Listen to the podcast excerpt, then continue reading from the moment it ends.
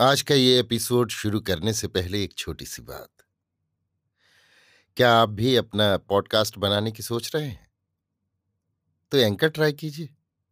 ये पॉडकास्ट बनाने का सबसे आसान तरीका है। नंबर एक, ये फ्री है। नंबर दो, इसमें कई सारे ऐसे टूल्स हैं जो आपको अपने फ़ोन और कंप्यूटर पर रिकॉर्ड और एडिट करने की फैसिलिटी देते हैं। नंबर तीन आप अपने पॉडकास्ट को डिस्ट्रीब्यूट भी कर सकते हैं, जिससे इसे स्पॉटिफाई और दूसरे प्लेटफॉर्म पर सुना जा सके। तो डाउनलोड कीजिए फ्री एंकर ऐप या विज़िट कीजिए एंकर डॉट एफ़ पर अपना पॉडकास्ट स्टार्ट करने के लिए। ये तो थी एक छोटी सी जानकारी, और अब शुरू करते हैं एपिसोड का सिलसिला। तो आज के एपिसोड में, लीजिए सुनिए आचार्य चतुर्सेन शास्त्री के लिखे उपन्यास, सोमनाथ के सत्तानवेवें भाग, मृत्युंजय महमूद को मेरी यानी समीर गोस्वामी की आवाज़ में। अमीर ने अविलंब दुर्ग पर धनसारा बोल दिया। उसका परम शत्रु भीमदेव और चाहना की बहुमूल्य वस्तु चौला देवी इस समय इसी दुर्ग में है। ये सूचना उसे मिल चुकी थी और दोनों प्राप्यों को वो प्रत्येक मूल पर प्राप्त करने पर तुल गया था। जिस साहसिक प्रवृत्ति ने इस दुर्दांत योद्धा को अजय बनाया था, वो प्रवृत्ति आज उसके हृदय की लिप्सा और वासना से मिलकर अपरिसीम बन गई थी। आज तक अपने जीवन में वो हीरे मोती की भूख तृप्त करता रहा था, परंतु जब से उसने चौला को देखा था, एक दूसरी ही भूख उसके रक्त में जाग उठी थी। आज रक्त के नद में सराबोर हो चुकने पर, महासंग्राम को जय करने पर वो भूख अपना भोजन प्राप्त करे, ये क्षण आ लगा था। इसके लिए अमीर अपने हज़ारों प्राणों का भी विसर्जन कर सकता था। इसलिए उसने एक क्षण को भी व्यर्थ न खोकर अपना प्राप्तव्य पा लेने या प्राण देने का संकल्प कर लिया। दुर्ग का भंग होना असंभव था। वो चारों ओर से अत्यंत दृढ़ और अजय था। परंतु महमूद भी दुर्जय योद्धा था। उसने अपने योद्धाओं को ललकार कर कहा, बहादुरो, इन पत्थरों के उस पार गजनी के अमीर की इज़्ज़त, गैरत और ज़िंदगी कैद है। जो कोई सबसे पहले फसील पर चढ़कर पहला बुर्ज दखल करेगा, उसे गजनी का अमीर आधी दौलत देगा। अमीर का ये वक्तव्य साधारण न था। दुर्दांत, दुर्जय तुर्क और बलूची योद्धा प्राणों की होड़ लगाकर सीधी फिसलने वाली चट्टानों पर चढ़ने लगे, पर अमीर इतने ही से संतुष्ट न हुआ। वो स्वयं भी अपनी सब गरिमा भूल चट्टानों पर साधारण सिपाहियों की भांति चढ़ने लगा।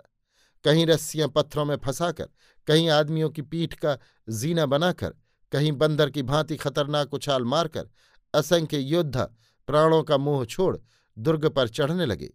दुर्ग द्वार भी भारी दबाव में पड़ा। ढेर के ढेर ज्वलनशील पदार्थों को द्वार पर लाकर जला दिया गया। चंद्रमा के शेईमान प्रकाश में असंख्य टिड्डियों के दल की भांति शत्रुओं को दुर्ग पर आक्रमण करते देख बालूका राय बहुत व्यस्त हो गए। चौहान सामंत सिंह नगर में घिर गए थे और उनकी कोई सूचना नहीं मिली थी। वे जीवित थे अमृत इसका भी कोई निश्चय नहीं था। बहुत से सैनिक उनकी सहायता को दुर्ग से बाहर भेज दिए गए थे। दुर्ग में बहुत कम सैनिक थे। उन्हीं को लेकर बालूकाराय दुर्ग रक्षा की व्यवस्था करने लगे। परंतु क्षण क्षण पर दुर्ग के पतन की आशंका हो रही थी। प्रश्न दुर्ग के पतन का नहीं था चौला रानी और महाराज भीमदेव की सुरक्षा का था। मेहता भी दुर्ग से बाहर थे। उनकी भी कोई सूचना नहीं मिल रही थी। अतः सारा भार इस नाजुक मौके पर अकेले बालूका राय पर ही था। बालूका राय भी प्राणों के मूल्य पर दुर्ग रक्षा की आन ठान चुके थे। सच पूछा जाए तो आज उनके जीवन का ये सबसे भयानक और कठिन संग्राम था। सारे ही योद्धाओं को पीछे धकेलकर अमीर और फतेह मोहम्मद सबसे आगे पहुँच गए। दोनों में पहले कौन बुर्ज को आक्रांत करता है, इसकी होड़ लग गई। ऊपर से तीर बरस रहे थे और भारी भारी पत्थर भी ढुलकाए जा रहे थे। परंतु ये दोनों जीवट के पुरुष किसी भी बाधा को न मानकर उन अगम चट्टानों के ऊपर खिसक रहे थे। बुर्ज कुछ हाथ रह गया था।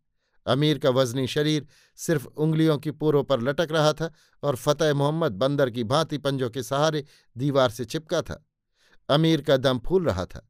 उसने युवक से हाँफते हुए कहा, बहादुर, क्या तुम्हें अब भी दम है? अब धीर क्या है आलीजा तो तू हिम्मत कर। आलीजा गुस्ताखी माफ़ फरमाए। उसने इतना कहा और उछलकर अमीर के कंधे पर जा चढ़ा। अमीर लड़खड़ाया, उसकी उंगलियाँ चट्टान से खिसकने लगी, परंतु इसी क्षण फतेह मोहम्मद चीते की भांति उछाल मारकर बुर्ज पर जा पहुँचा। बुर्ज पर पहुँचते ही राजपूत मारो मारो कह के उस पर टूट पड़े। पर उसने एक हाथ से तलवार घुमाते हुए कमर में बंधी रस्सी नीचे लटका दी तथा एक गोख में पैर अड़ाकर पीठ के बल गिर गया। गिरे गिरे ही वो अपने सिर के चारों ओर तलवार घुमाने लगा।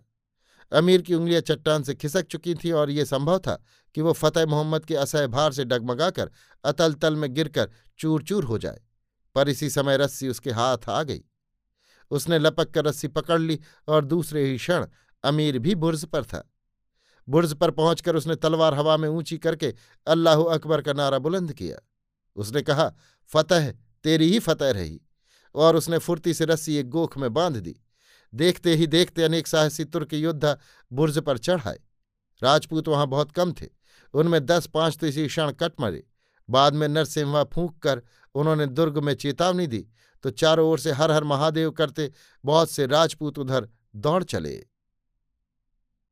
अभी आप सुन रहे थे आचार्य चतुर्सेन शास्त्री के लिखे उपन्यास, सोमनाथ के सत्तानवेवें भाग, मृत्युंजय महमूद को मेरी यानी समीर गोस्वामी की आवाज़ में।